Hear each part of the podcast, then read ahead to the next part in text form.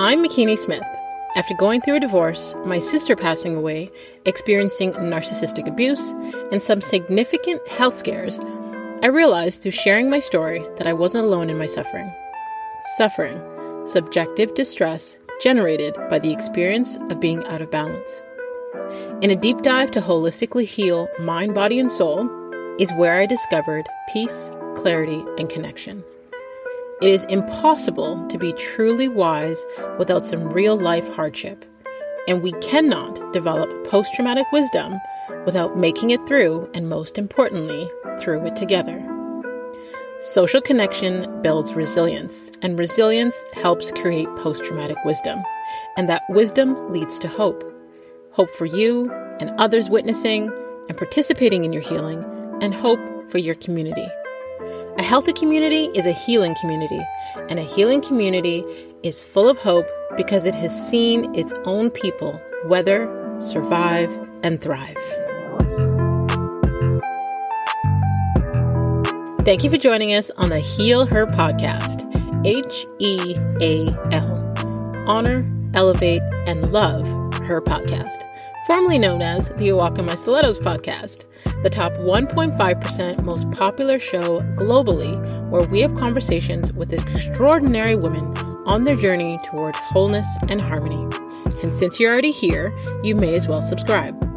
As a certified mindset coach guiding women towards peace, clarity, and connection within, supporting the direction of the system toward wholeness, my goal here is to help you thrive. Jermaine Morrison and Mandela are the host and dynamic duo behind the Black People Check In podcast, where they are stirring conversations on the Black experience, mental health, and pop culture. After the death of George Floyd in 2020, Mandela decided that a check in with his Black community was necessary and started a series of Instagram Lives with Jermaine. It was at that point that the Black People Check In podcast was born. Mandela is a communication professional with a bachelor's degree in public relations. Since he was 16 years old, he's battled with severe anxiety and depression from traumatic events and struggled with the stigma of coping with his mental health challenges. As someone who grew up in a family of educators and active members of the Black community in Toronto, he's passionate about the upliftment of the diaspora. He lends his voice and opinions to causes that affect his people and current events. Jermaine Morrison has an impressive resume spanning nearly t- two decades. He's a registered social worker who has spent years supporting students in Toronto and men in the community. He is a passionate mental health advocate who supports adults and youth with anxiety, special needs, depression, poor self esteem, and stress challenges. So please welcome to the show, Jermaine and Mandela. Yay! Okay, I'm done. Bang, bang, bang. oh man, really appreciate it, man. Really appreciate it. I, I just want to thank you both for agreeing to come on to the podcast and share your journey, you know, to, to healing and wholeness and all that greatness. Um, you know, you guys recently had me as a guest on your podcast, and I love that, you know, you your focus um, is on the, the mental health and mental wellness of the Black community. So we're definitely going to get there. Um, but I just want to thank you both for your time, your energy, and just the work that you were doing uh, with your show. Oh, Makini, thank you. You're oh so sweet and kind and wonderful, Auntie. I we appreciate it. Yeah, honestly, honestly, that having you on the show uh, on our episode was one of the funnest things that we've had so far. And honestly, for a person of your stature, we appreciate you. My stature. Listen, I'm just the girl next door. Like, really?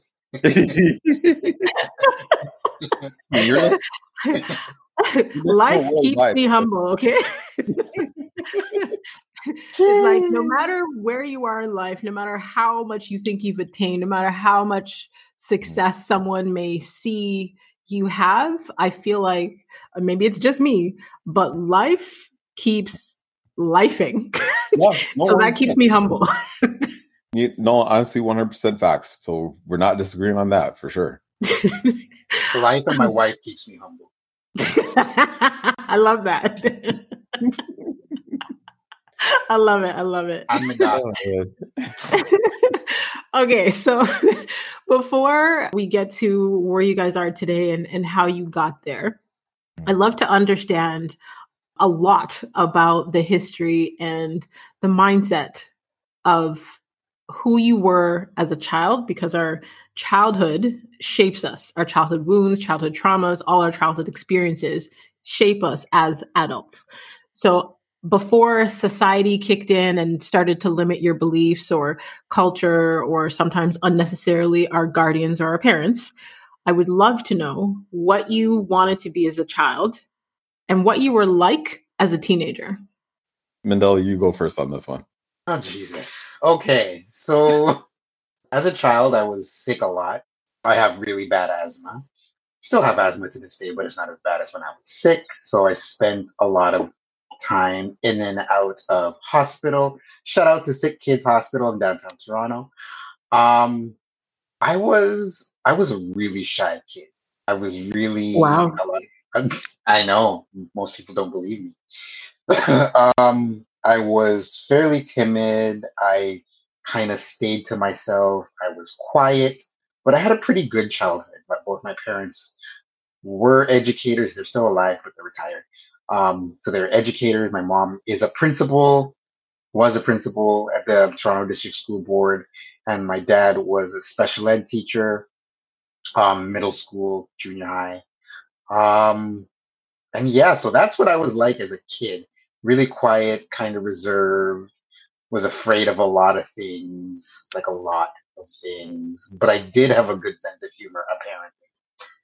As a teenager, I was very awkward, kind of a nerd, still am. Actually, not kind of, was a big, um, didn't really have a lot of friends in high school, but I knew a lot of people. Mm. I grew up kind of being bullied as a kid, which led to me getting into a lot of fights, um, being suspended every year since I moved to Mississauga up until the 11th grade. And I moved to Mississauga in grade six. So, Wow. Wow. um, yeah, but I started school in Mississauga in the seventh grade. So I was commuting back and forth from Mississauga to Toronto. Yeah, so there was a lot of bullying. And one thing that started my mental health issues actually was wi- in high school, witnessing the death of my teacher at school Wow. when I was 16. Mm. Yeah. He dropped dead of a heart attack in the gym office. Oh goodness. He was playing basketball with his students. And when we all rushed into the gym floor, he was literally dead on the floor, not moving, lights off, nobody home. Wow. I'm so sorry you had to even experience that as a child. I can't even imagine how traumatizing that would be. I didn't realize it at the time, but my dad had told me, he remembers the day it happened, right? Um, my dad had told me, I had called him at work. He was still teaching then. And he said my voice was just shaking the entire time. And I thought I was speaking normally, just telling him what happened. He's like, nope, you were not okay. When they came home from work that day, I was sitting on the front porch. I didn't go inside my house. Mhm. Yeah, it was, it was definitely one of the most traumatizing experiences of my childhood. Wow. I am so sorry. Mm. Wow. That's So we we're gonna we're gonna get back to that and unpack some of that. But Jermaine, I would love to to hear, you know, what you wanted to be as a child and Sure. what you were like as a teenager. So my childhood, this actually might be breaking news to some because I don't even actually normally talk about. I don't even actually, sorry, not only normally talk about it, but I always don't get a chance to talk about this. So growing up as a child, uh, I grew up in a very religious Christian home. Love my parents and everything. Kind of was shelter as a kid and stuff. Growing up, I actually wanted to become. I actually wanted to become a firefighter. Right Okay. mom shot that down. so so then I decided, okay, let me see if I could try to be a, become a doctor, you know, and all that type of stuff. Now it's funny, growing up, I was um very shy child, helpful and all that type of stuff, but generally I kept to myself. I had to say that I was bullied quite a bit. Um actually, I went through quite a bit of stuff, and again, this may probably be breaking news, uh, breaking news to a lot of people, but you know, I kind of went through issues where I was sexually molested uh, by uh, a caregiver. Uh, I was bullied a lot at school, and a lot of it really had to do with, you know, I was bullied because of my weight. You know what I mean? Mm-hmm. It was kind of wild because it kind of all started where, like, I was in the grade five French class in Scarborough, and mostly black school, and the kids were kind of giving the teachers a hard time, and I spoke up. Well, when I spoke up, everybody was on me, and they basically called me things like tissue butt and all that type of stuff. Like it oh, was wow it was my name pretty much following me throughout that whole school year. And so um, my self esteem took a pretty big hit, needless to say. I struggled with that and was pretty much long lasting for a while. Like at one point, I remember even when I moved out of that school and moved into a different neighborhood anyway, I remember there were a number of times where sometimes I would look myself in the mirror. I would try to, like, I didn't like how I looked like my view of myself was kind of skewed. Tried a few times to overeat and then induce vomiting, so to speak. You know what I mean? Mm-hmm. And this is all like at the age of 10. Wow. Right? You know, growing up in high school, didn't have a whole lot of friends. I think, you know, I was known just because like of my musical talents. But generally speaking, like I grew up in a predominantly white school. And it was kind of weird because like I'm not not to say I hate white people or anything like that, but like I wasn't really too I wasn't too close with the white kids. Um, yet at the same time, I wasn't black enough for the black kids. Mm. Right. So I was kind of in that quandary, um, having to kind of struggle through that and sort of like what my identity was. Like I embrace blackness 100%. Anybody ask me, like I am 100% like pro black, but it was really, really difficult when even your very own people at times didn't embrace you fully as a black person right mm-hmm. So i had to kind of go through that you know when it came when it came to mental health um one of the things that i think drove me to it and i know we'll probably talk about this a little bit later but one of the things that kind of drove me to it was kind of the realization that especially for a lot of guys a lot of men we don't really talk about stuff and Lord knows we go through stuff. Mm-hmm. Like we really go through stuff. But again, we have to present a very strong, very stout type of stature. But at the at the end of the day, we're kind of killing ourselves inside, so to speak. Yeah. yeah. And it's not like we have anywhere to go to. And that was kind of part of my struggle. Uh, being able to even speak uh, about my not only just mental health, but just speak about like some of the things that I've gone through mm-hmm. um, because you know you get looked funny for even talk about it. Yeah. It's changed a lot nowadays, but if you're asking me how I got to this point, I will tell you uh, it was pretty much all these things kind of wrapped up to one that kind of led me on this path to, especially as a man, really speak up when it comes to mental health and issues surrounding it. You know. Mm-hmm. Wow. I mean, I'm, I'm sorry you had to experience all of those things, you know, sexual abuse, eating disorder, not being accepted by your own community, um, all of those things, traumatizing. Yeah. I guess my question to you both is like, what did you learn about emotions growing up and how did it help or hurt you? Jeez. um, this over here. well, then, my emotions, I did not know how to regulate them. Anger management was needed, I think in middle school. Mm-hmm. Um, because uh, I was not afraid to fight my bullies whatsoever. So spent a lot of time in the office. So it taught me I need to control my emotions. Mm-hmm. And I still I'm working on that. I do therapy now. We thank God for we're, that. We're pro therapy on this show, so yes. um, so I've learned to know when to pick my battles. Marriage has taught me that too, actually. Mm-hmm. Know when to pick your battles, to know not everything is an argument or a fight. Mm-hmm. Um, and that it's okay to feel your feelings. Mm-hmm. Mhm. It's Mhm. okay to you know be the emotional one, right? Because I was always the sensitive one, especially in my family because I'm the baby. Mm-hmm. Mhm. So yeah, like it's okay to talk about your feelings. And for so long, I just would never do it, even in past relationships. Yeah. I wouldn't always do it because if I did, I knew I would be labeled as too sensitive. Right. Yeah. Yeah. I think for me, and it's it's a ever evolving journey uh where that has come from. But I think one of the things that has definitely been something that I have leaned into is the importance of being able to a find a safe space to talk through these things. Because unfortunately you know we're still at a point where it's it's important to talk about it but you can't talk about it with everybody Right. right? Um not everybody as much with all good intentions they're not always a safe space.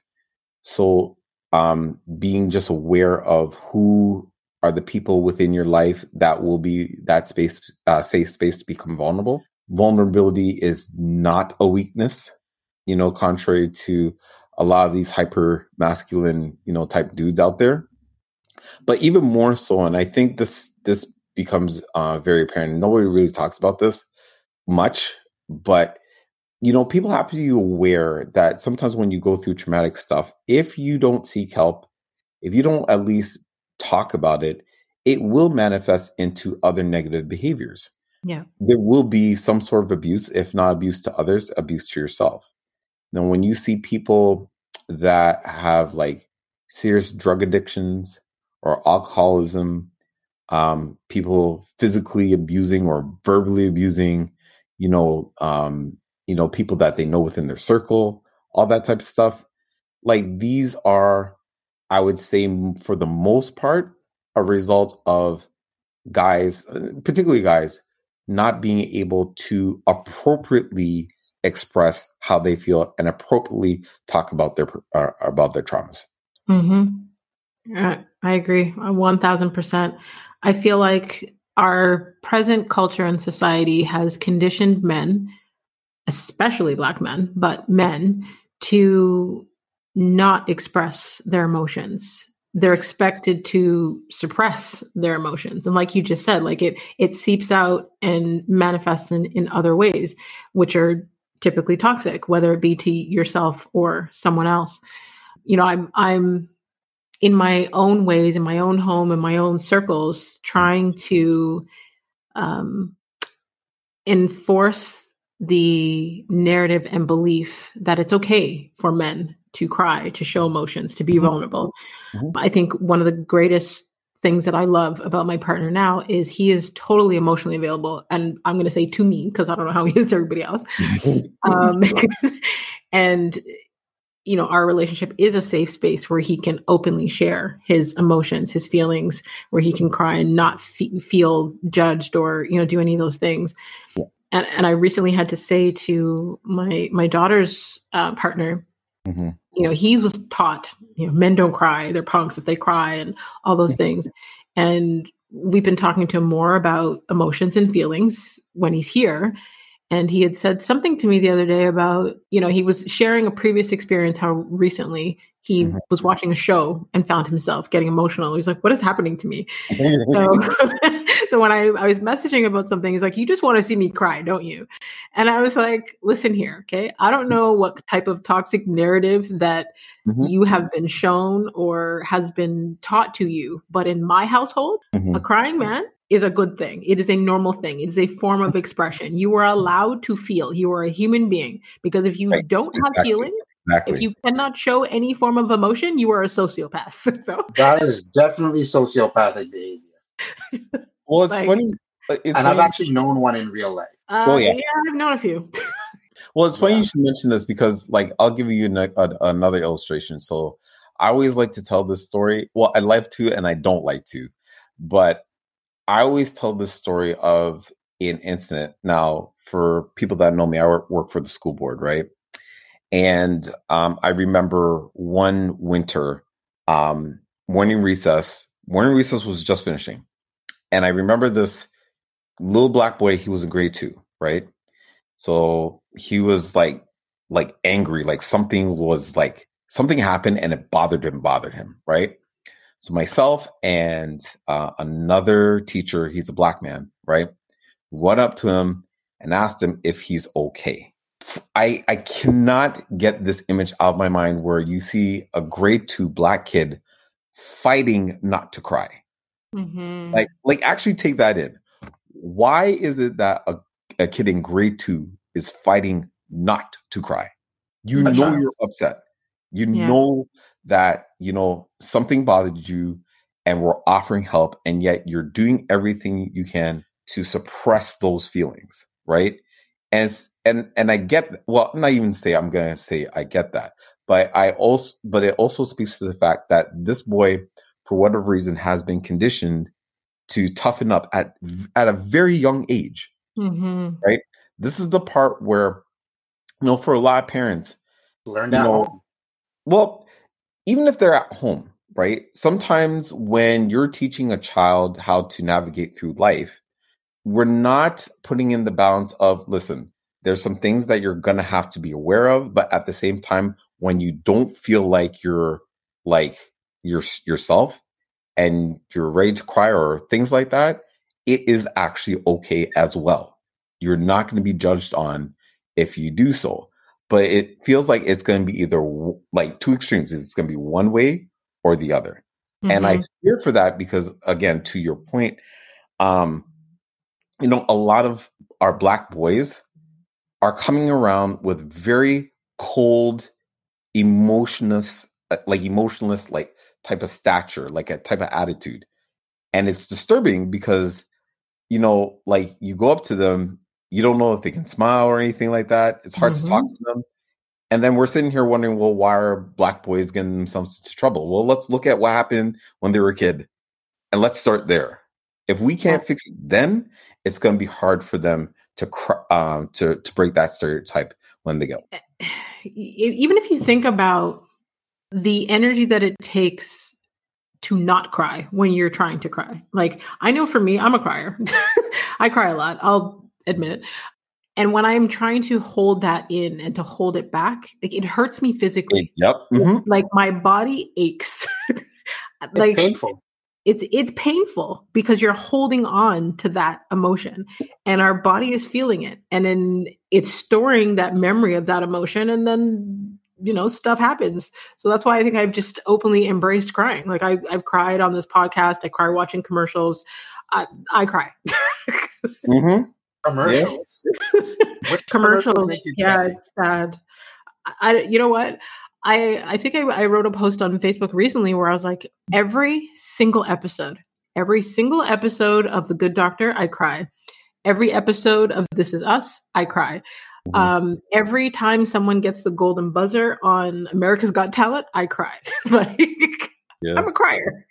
You know what makes me cry? those World Vision commercials with the kid with the fly. Oh my god! because I get so upset. You know, the fly is an actor, right? so when I'm angry, I cry. Yeah. Mm, yes. Yeah. yeah, me too. But yeah, that's me too. Fun World Vision because. Sorry, with, with, the, with the big fan. old protruding belly, fly, you know, coming out. Belly, and the you, man in the cat. Yeah, no. Uh, so let's talk about how perception, especially even in the media, affects our thought pattern, especially as Black people, because those World Vision commercials, as a child growing up, seeing those commercials made me never want to travel to Africa.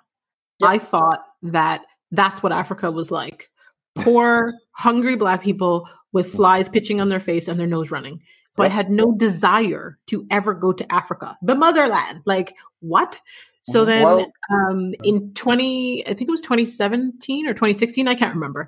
Um, I had the opportunity to go to, to, to Cape Town and I was doing a book signing there. I had some media appearances there and stuff. And I didn't want to Google anything because I was afraid of what I would see. And I thought that it would limit me wanting to go and have that experience in Africa. And when I got to Africa. Let me tell you, it was the most beautiful place I've ever been to in my entire life. Like it was almost like I had a spiritual experience when I landed, mm. like in the airport.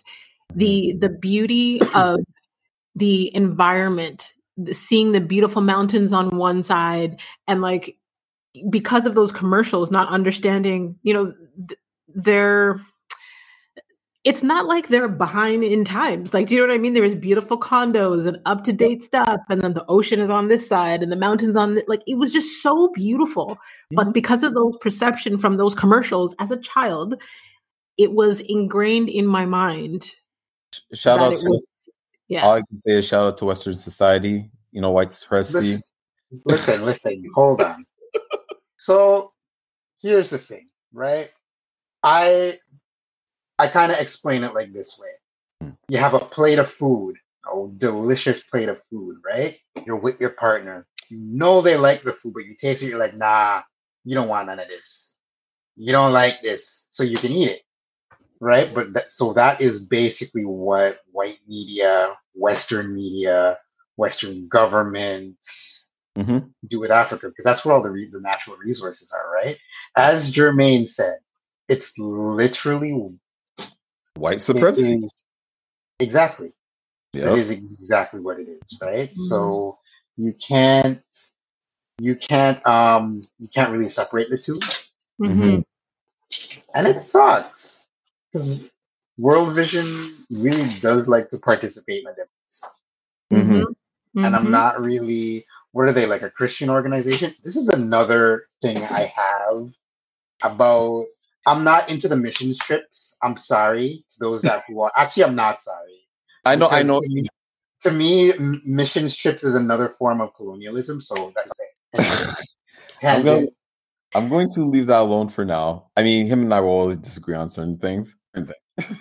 Not, but I understand where he's coming from, though. it's it's okay to agree to disagree. like, and that's that's the beauty of being around people that have different perspectives. I feel like, okay, so I'm going to go down a bit of a different road than I want to right now because I've been given a lot of flack sometimes because I may not always fully agree agree with the um, support black this and black that all the time because I feel like yes, I'm black.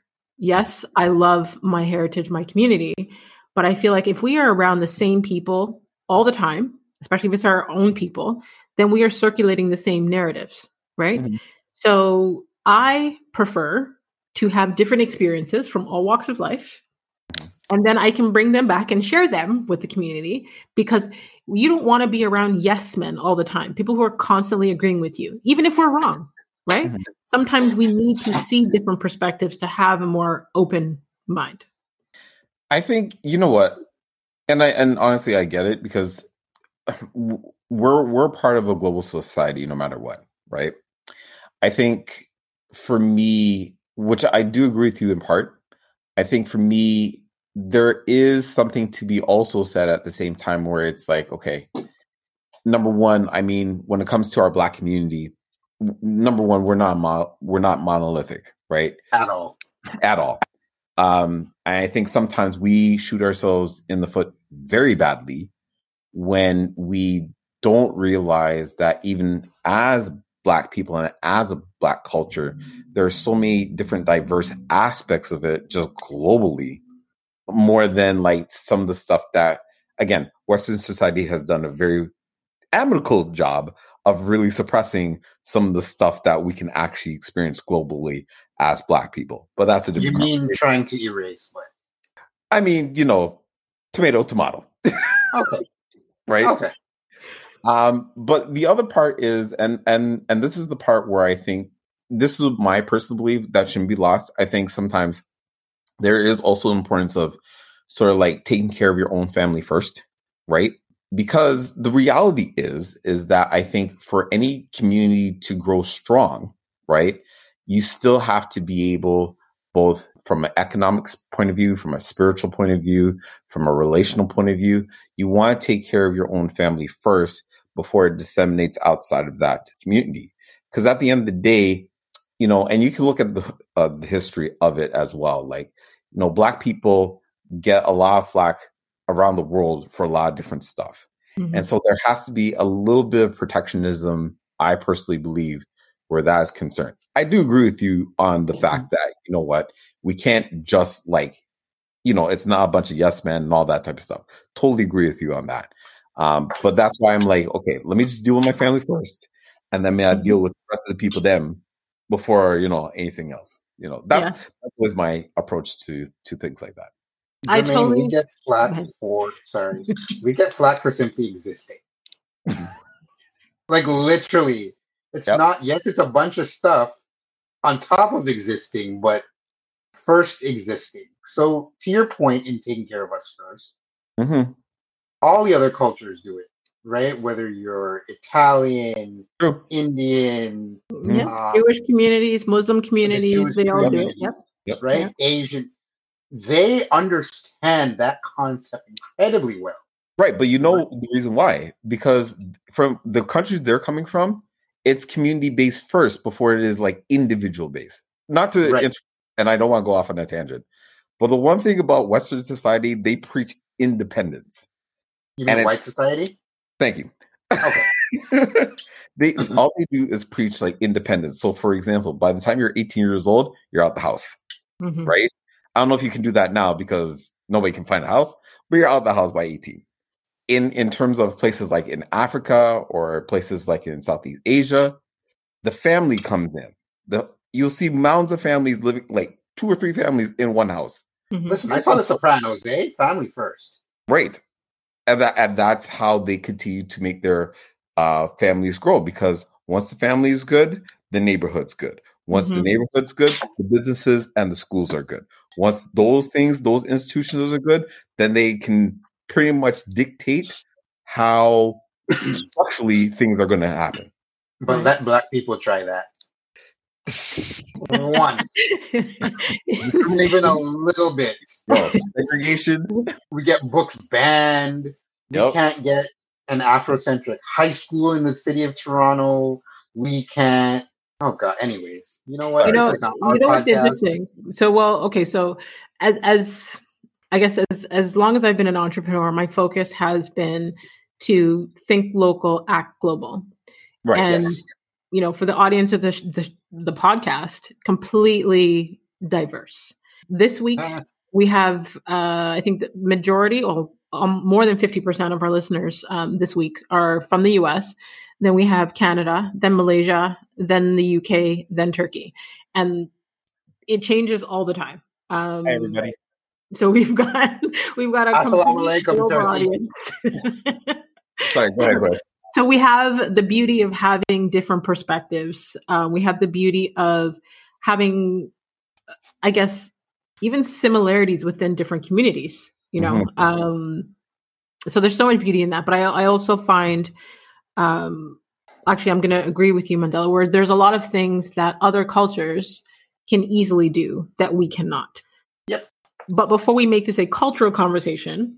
I want to make sure like the the base is about healing and as all people how we can work towards that. Mm. So you spoke earlier Jermaine about safe space. Yep. And I know that you know, the listeners here and all the guests here find the show to be a safe space where they can openly talk about their feelings and their emotions. But I know that for men and for black men, there isn't always a safe space to do that. So I would love to know where do you both feel safest expressing your emotions? Um, to be honest, Jermaine has created a safe space for me to be myself, especially when we talk. Because it's not just podcast stuff. We're actually friends in real life outside the podcast. mm-hmm. Right? We actually like each other. Yep. You know what I mean? So, with that being said, like he has been an incredible friend, and I can be myself around him. Mm-hmm. I mean, he doesn't judge me. Obviously, he doesn't agree with everything I say, which is fine, yeah. right? But he at least tries to see where I'm coming from.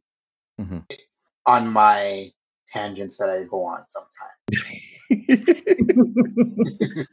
no, and honestly, I feel the same. I think, you know, one of the things that is is important, particularly as men and as black men, is that there has to be more of us that can openly and bravely speak about our experiences and not be ashamed of it, right? This is how you help to tear down the stigma when it comes to mental health and and even just seeking help for that, right? I would not have been where I've been had I not gone through the experience of as, as I've gone through. And on top of it, recognize the importance of being able to ask for help. That's mm. the hardest thing. I don't care. most guys, it, it's the hardest thing to do to ask for help, right? I'm staring in Jamaican right now. Interesting in Jamaican right now. Right. but but it is the hardest thing to do. And I think one of the things in terms of just the healing journey for men, it all starts with a being real about it, right? Just be real with yourself, be real with where you're at. Don't pretend to act like you can figure it out because unfortunately we from from since we're born since we're born we've been conditioned to figure it out sorry i get so passionate about it uh, we've been conditioned to try to figure things out on our own and that is not the way life works we're human mm-hmm. you know mm-hmm. we we've been created by god to be relational if we're living in isolation not only are you you're destroying yourself, but potentially destroying others. Yep. So you need to connect back to that humanism or that human side of you. And if you're not 100%, if you're not 100, ask for help. And that's how we we need to to approach it from there. I I love what what you both said. So Mandela, when you talked about you know Jermaine being a safe space for you, because one of the the pillars of resilience is having positive relationships, right? So being able to have someone where you feel safe, you know, where you feel seen, heard, and understood, um, where someone is listening and where they kind of validate, you know, what it is that you're saying or help you bounce your ideas or, or feelings off of, which is a great point. And then Jermaine, to what you said about, you know, we're designed to be relational. Like, totally agree with you. I, I say all the time, like, we're wired for connection. We need that. And without that, we could die. So there are not just men, but also many women that have a hard time asking for help. And I yep. strongly believe that, you know, asking for help doesn't mean that you are weak. It helps you to maintain your strength. We all struggle with asking for help. Mm-hmm. What would your advice be to someone listening right now that is like, yeah, I, I can't ask for help. I don't, you know, whether it be pride, ego, whether it be their trauma response, whatever it is, someone who is struggling with asking for help. What's your advice to them? Honestly, a lot of the most incompetent people in position of powers ask for help and get help. So don't feel no shame. No way. Mm-hmm. It doesn't make you any less than. Word. Um, you're not weak you're not you are not incompetent but asking for help is okay mm-hmm. i feel like especially with men there is a lot of ego and pride that comes with asking for help oh this person is going to think this because i can't get this done on my own i still go through that even at my job because i just mm-hmm. started a new job and in my head it's like i don't need to ask for help for certain certain things but coming down to it, yes, my team is there to help support me, right? My manager is there to help support me. So it is okay. And without help, really, the world can't move. You can't get anything done. Yep. Nobody moves alone, even if they appear to mm-hmm. move alone, right? So I was just being funny with the position to power thing. So not calling you incompetent don't come at me, y'all. Please do not come at me. I'm Makini's good, good platform. Okay? I know.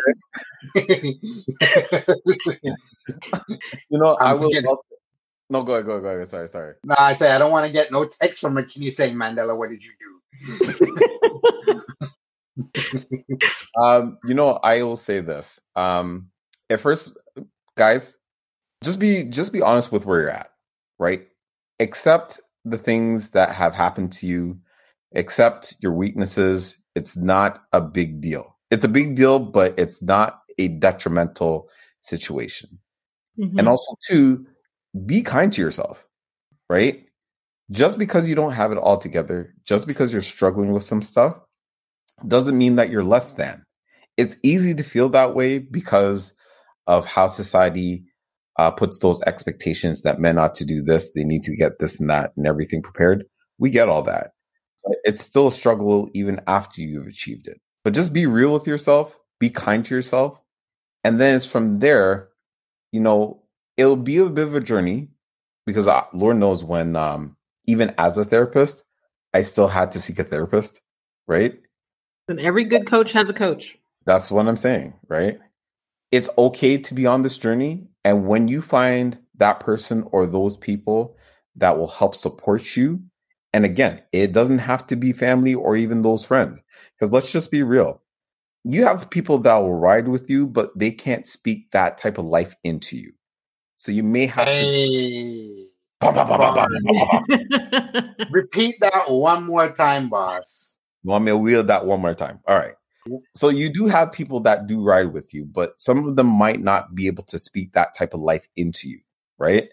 So it's okay to chart a different course for yourself in order for you to better yourself. Mm-hmm. So take that journey, you know, you'll be fine.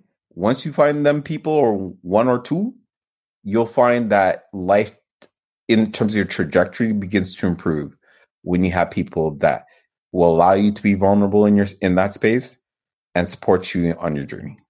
Listen, I love you guys gave some great advice. I know that it'll be fruitful for both men and women listening.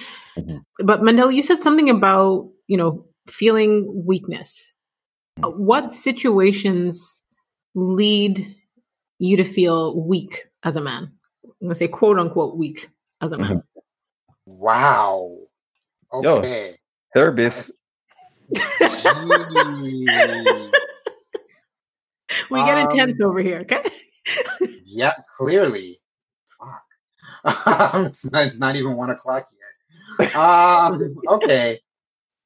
I'm gonna say probably if I'm having issues with my wife, mm. definitely something around marriage. Because mm. I've felt that way before when me and my wife were going through like real life problems, mm-hmm, mm-hmm. like the real things, yo, I would mm-hmm. definitely that.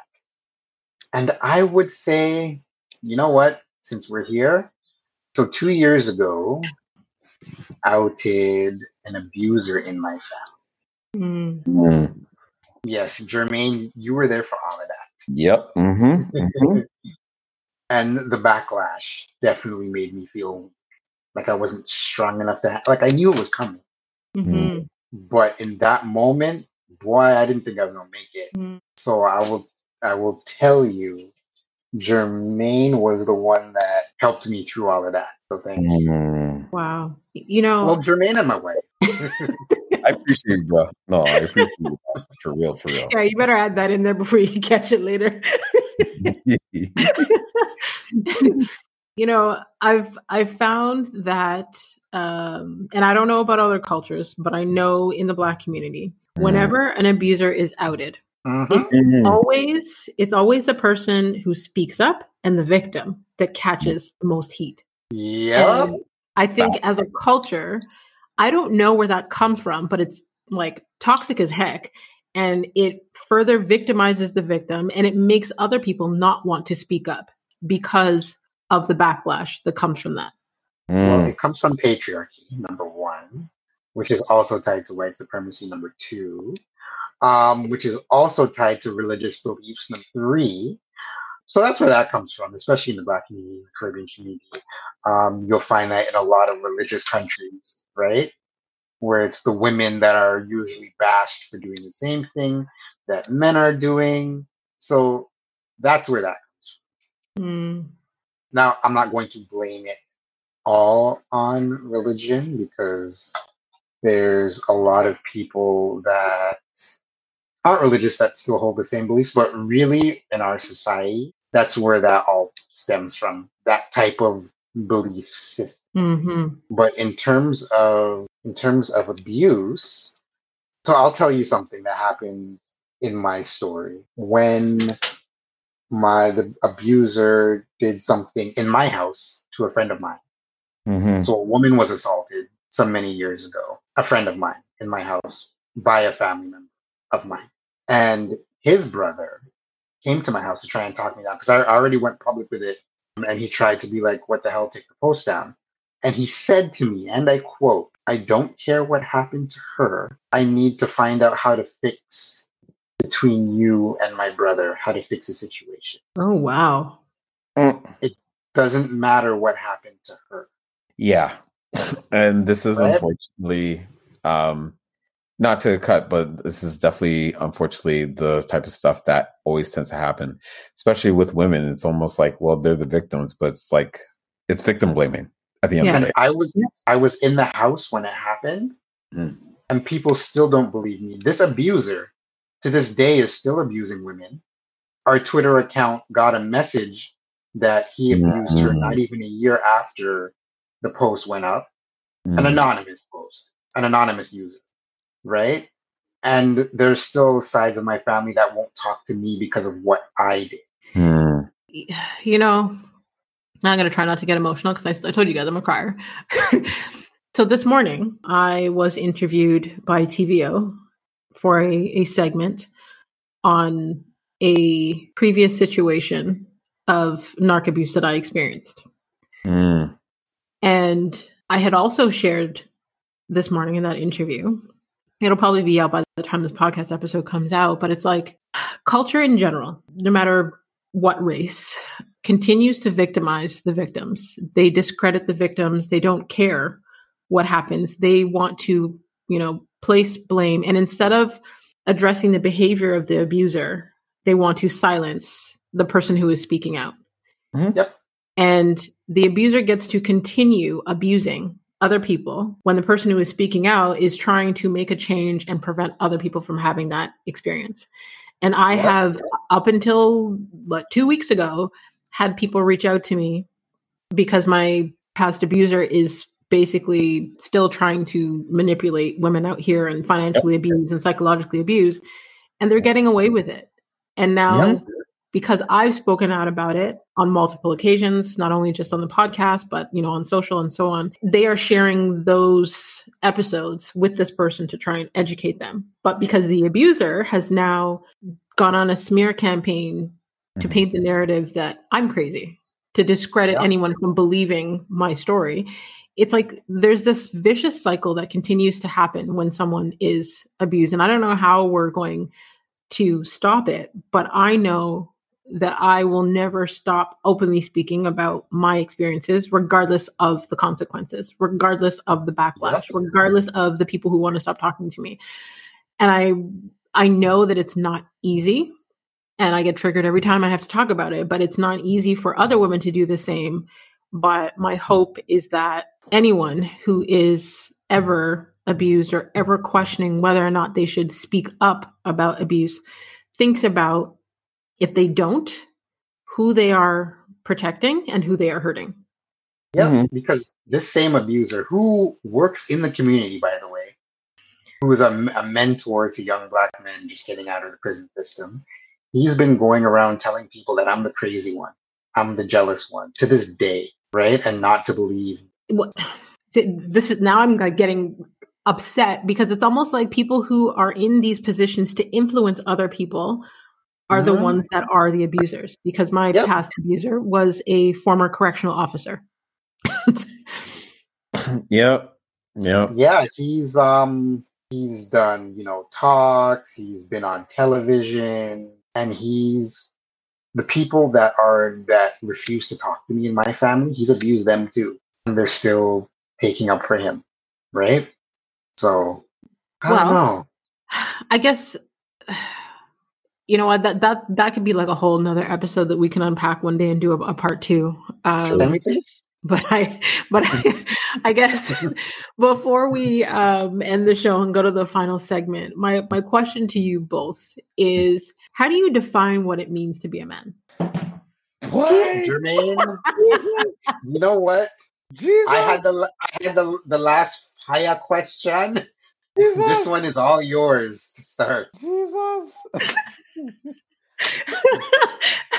Uncle. Germs. I'm, I'm not even gonna lie. Sometimes, uh, uh, sometimes it's kind of hard to even ask that question because, I mean, quote unquote, being a man has sort of like evolved into so many different directions.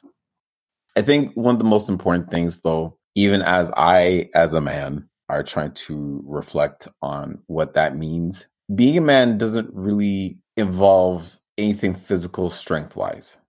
I think one of the most important things as a man, and being especially being a good man, right? Mhm. You want to make sure that you are strong in terms of your convictions, right? Okay. At least people know where you stand.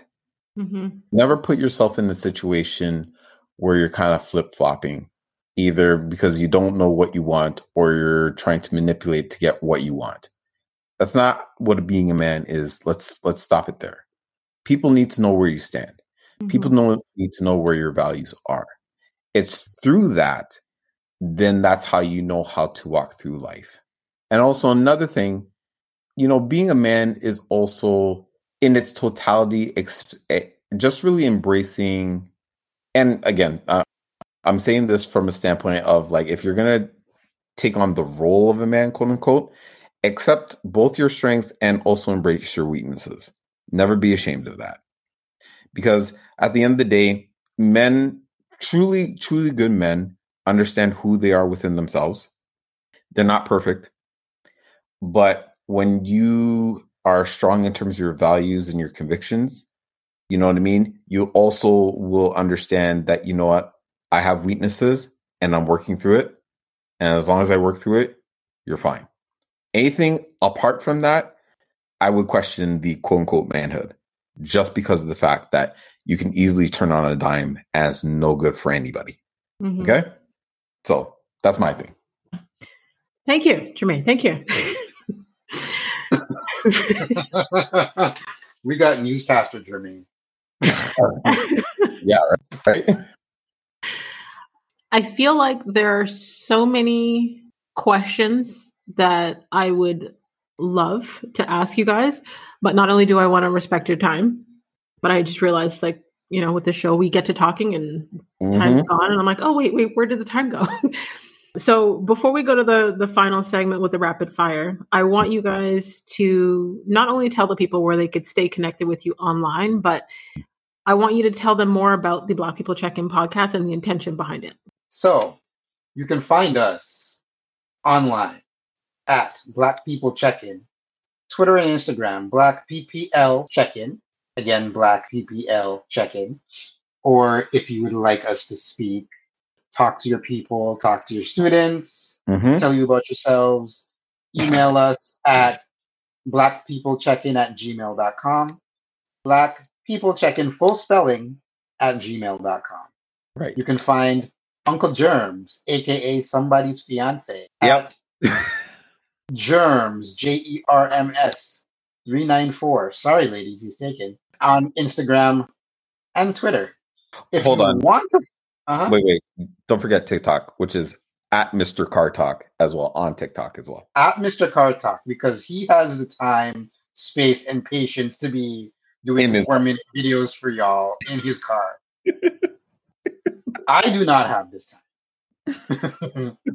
but Jermaine is the eloquent, thoughtful one. Oh, I'm thoughtful too, I guess. No, no, no, no. You're eloquent, sir. You're eloquent, sir. You are. I, you know what? I am. I just cuss a lot. I get it, but that's okay. But to answer Makini's other question directly, Black People Check In is a podcast specific rooted in Black mental health Mhm. um, and Black culture, but Yep. the root is Black mental health. We started in 2020 after the murder of George Floyd. I didn't know what the hell to do. I was angry. I was tired of writing Facebook posts about anti Black racism all the time, yet nothing was happening. So I'm like, you know what? Let me check on my people.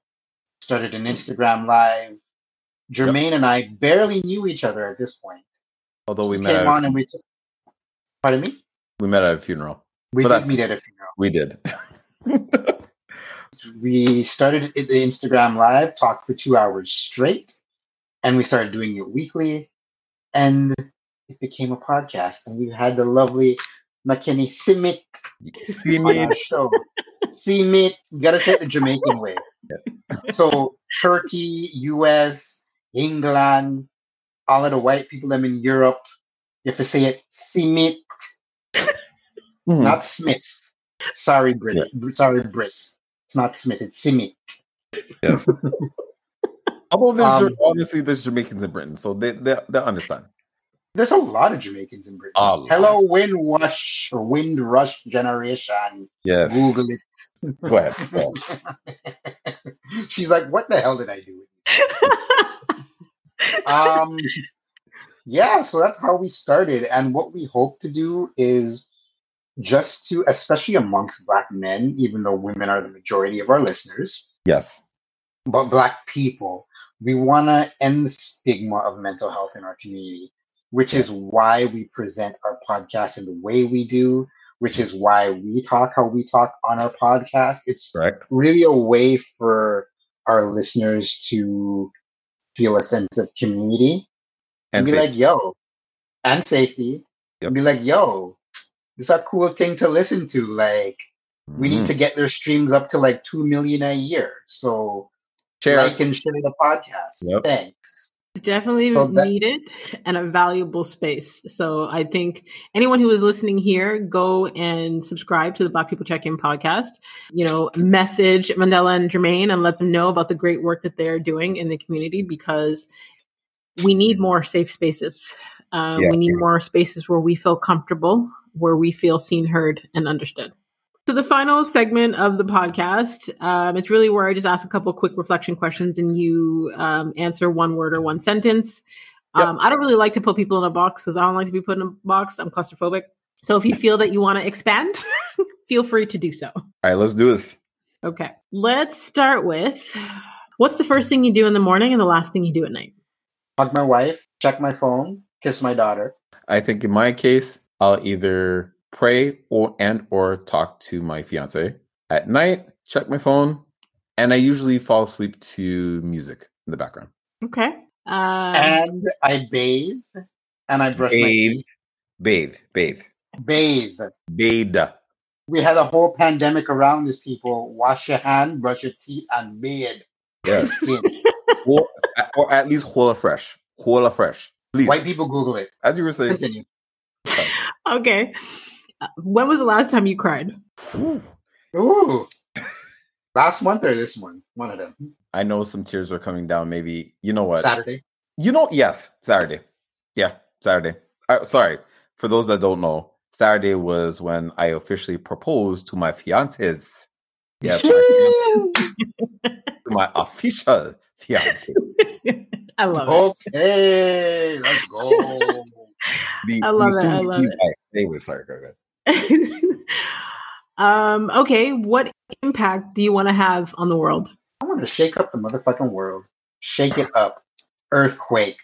Hon- hon- honestly, for me, I just want to just make sure that in, in terms of impact, that like my community is good in terms of their mental health, both you, youth, men, women. You know, it's important that we're in the right space before anything else.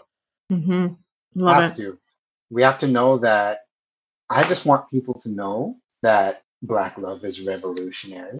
And so we're talking about Black mental health, right? And so is loving Black women. But I understand that Netflix dating shows don't get that. But, anyways. Yeah. Yeah. Shout out to Kwame. Anyways, go ahead. Go ahead. Okay. Um, what failure has taught you the most about life? Whew.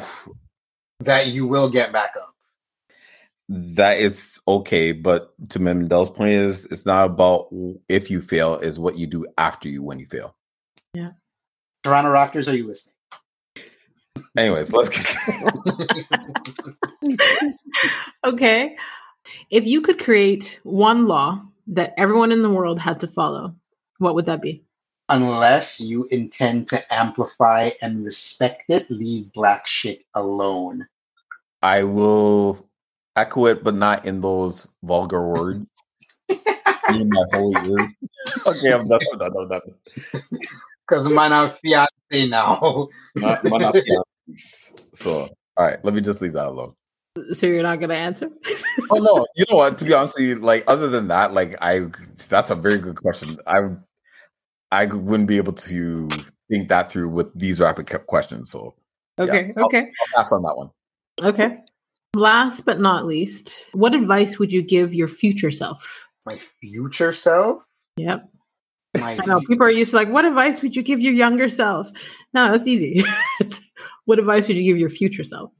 keep trying. Keep having Makini on the Black People Check-In podcast. Episode, Um, episode, yep. Keep holding down your wife and your daughter and your dog. And in the words of John Cena, never give up. And health is wealth. yes. Yes. OnlyFans body loading. Same. you know what? Advice to give my future self. Uh, there's a reason why you're in this position, and it only goes up from here. Make sure that whatever good or bad you get from this, just trust in in God, and He'll kind of take care of the rest. And finally, to like Mandela's point, the people that are in your life, they're there for a reason. Mm. So ride with that, and you'll be fine. Wow. Thank you both, Jermaine and Mandela, for everything that you shared today, for your transparency, your vulnerability, uh, your wisdom, and your strength. I do not take your time lightly, and I truly, truly appreciate you. And I feel like it's not every day I'm so on a regular, I'm able to have these conversations with women, but it's not every day that men are as open to having these deep therapeutic type conversations. So thank you both. honestly, Makini, thank you for having us. Um, it was fun. Hopefully, we can do this again. Listen, Makini, you're awesome. thank you. Number one. Number two, thank you for doing the work that you do, Amen. especially with this platform that you have created and cultivated and Mhm. sown Yep. and grow up from Yep. like a seed to the Mm, tree, right. Mm. right? From the root to the fruit. Yes. From the root to the fruit. Yes. Bars. Black people checking the album coming soon. Um, so thank you. We appreciate you. We see you. We love you. We hear you. And if there's anything that we can do to help you in any way, shape, or form, Holla. holla at us. Likewise, I mean, if I could be of value to anything that you are doing uh, with your community and your platform, like I am totally here. Appreciate it. Appreciate you. And to all you healers out there, until next time, subscribe on all platforms. Don't forget to rate the show and leave us a review on Apple Podcast. And we want to hear from you. We want to hear what resonated with you. You know, what did Jermaine and Mandela say that struck a chord with you? Um, what did you agree with, disagree with? We want to hear from you. So you can feel free to screenshot this week's episode. You can tag them at Black People Check In. That's Black PPL Check In. You can tag myself at The Real Makini Smith. And I want to thank each and every one of you that continues to listen each week to help the show globally rank in the top 1.5% of most popular shows out of over 3 million podcasts. Mind blowing to the little introvert doing this from like inside of her house. um, so I just want to thank every one of you. And a healthy community is a healing community, and a healing community is full of hope because it has seen its own people weather, survive, and thrive. So let's continue to heal her.